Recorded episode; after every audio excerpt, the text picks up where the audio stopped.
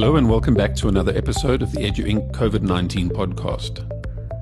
You've had a couple of weeks' break during the holiday, and now it's nearly time to get back to school. I know that most parents have some burning questions, and the ones we're going to deal with today are what's happening in term two? What are we doing about reports? And what are we doing about assessments? And then there are also some questions about what's happening to Edu Inc. over the long term. So these are the things we want to deal with today. And Jack Gersh, phew, I hope you guys have had some time to relax like the rest of the world. I wish that were true, Gavin, but we have a staff that we need to get ready for a second term, and we've got plans to make because things are a little different to what we used to. What's most important to answer your first question is that on Monday, the 4th of May, teachers are going to be back at work finalizing their preparation for the new term. We are not going to be on the physical school premises. And on the 5th of May, on Tuesday, the students will be at school, but again, it's going to be schooling from home. We will have an assembly at 7:30 in the morning. The students will receive an invitation to be able to attend that meet so we can all touch sides and make sure that we're ready for the new term. We will be following the schedule that we had in place from last term.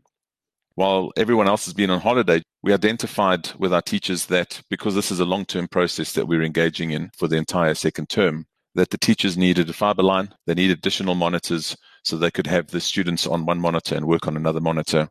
Some of the teachers needed digital pens, especially with the maths and things like that. And they all needed over ear headphones so that they could communicate well with their students. So we've been putting all of that in place. But I'd also just like to remind parents that what your kids need going into the second term, because this is not going away in a hurry, is they need their own space to work. They need their own computer. They should have a headset. They should have a camera so that their peers and the teachers can see them. We've identified that visual FaceTime is very, very important in the connection in the classroom. Uh, most importantly, they need a stable internet connection. And internet service providers are considered an essential service. If you don't have a stable internet connection, let's try and sort that out, please. As news and announcements unfold and we hear about alert levels and who can go back to school and who can't, there's a lot of confusion. What's the status for Edu Inc? People need to remember that when the Minister for Education addresses the nation on the phased return of grades into schools, she's predominantly addressing the 80% of schools that fall into the government space. She is not necessarily addressing schools like Education Incorporated and other independent schools. We take our guidance from ISASA in that regard. Yes, we will comply, obviously, with going back to school on certain dates and we have to comply when it comes to the matric exam and any announcements in that space. But when it comes to the phased reintegration of children into the school space, we are allowed quite a lot of leeway. So, with all this leeway you have, what is EduInc going to be doing in term two? Sticking to value number one, which is everything we do is in the best interests of the children.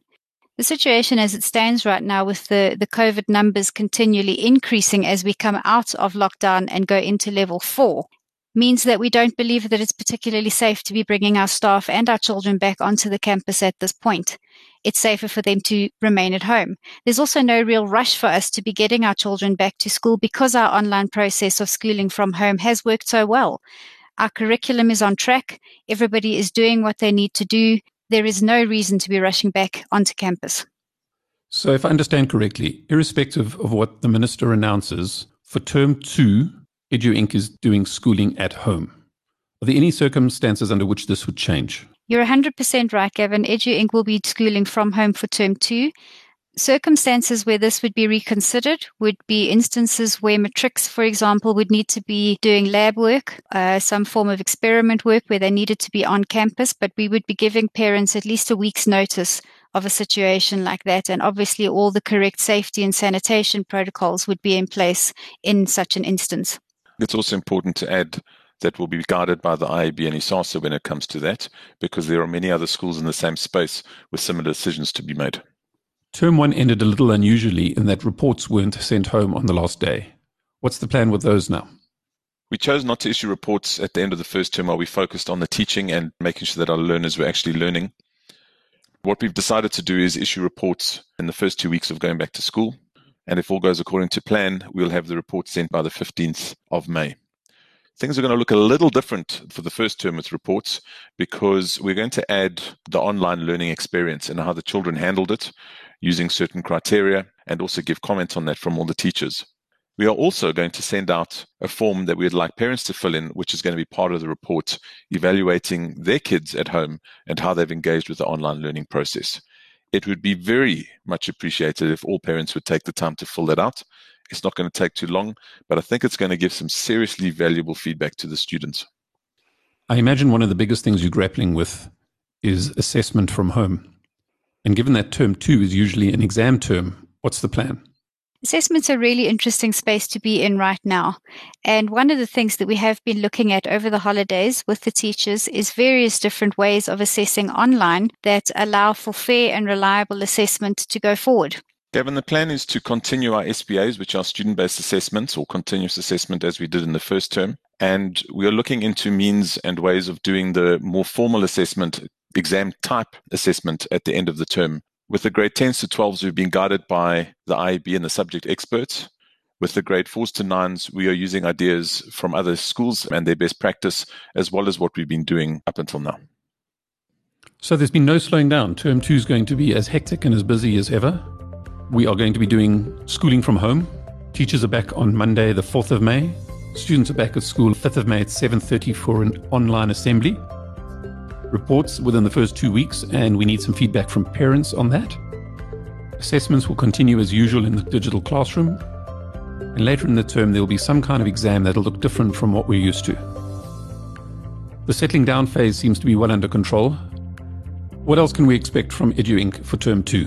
Gavin, we've got a few new faces that will be starting in the new term, and there are students who are doing trial weeks. So there's going to be some new faces in the classroom.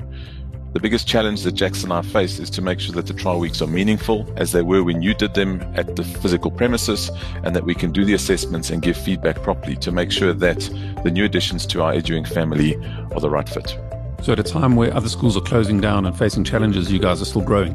Absolutely, Gavin, and it's very exciting to see that happen. And it's very exciting to see the support that we're getting from parents and the students as well. Jax, any last thoughts? Well, from my side, I'm just really looking forward to seeing all the faces again next week, Tuesday. Yeah, make sure your workspaces are ready to go, guys, because you know that once we get going, that pace does not slow down.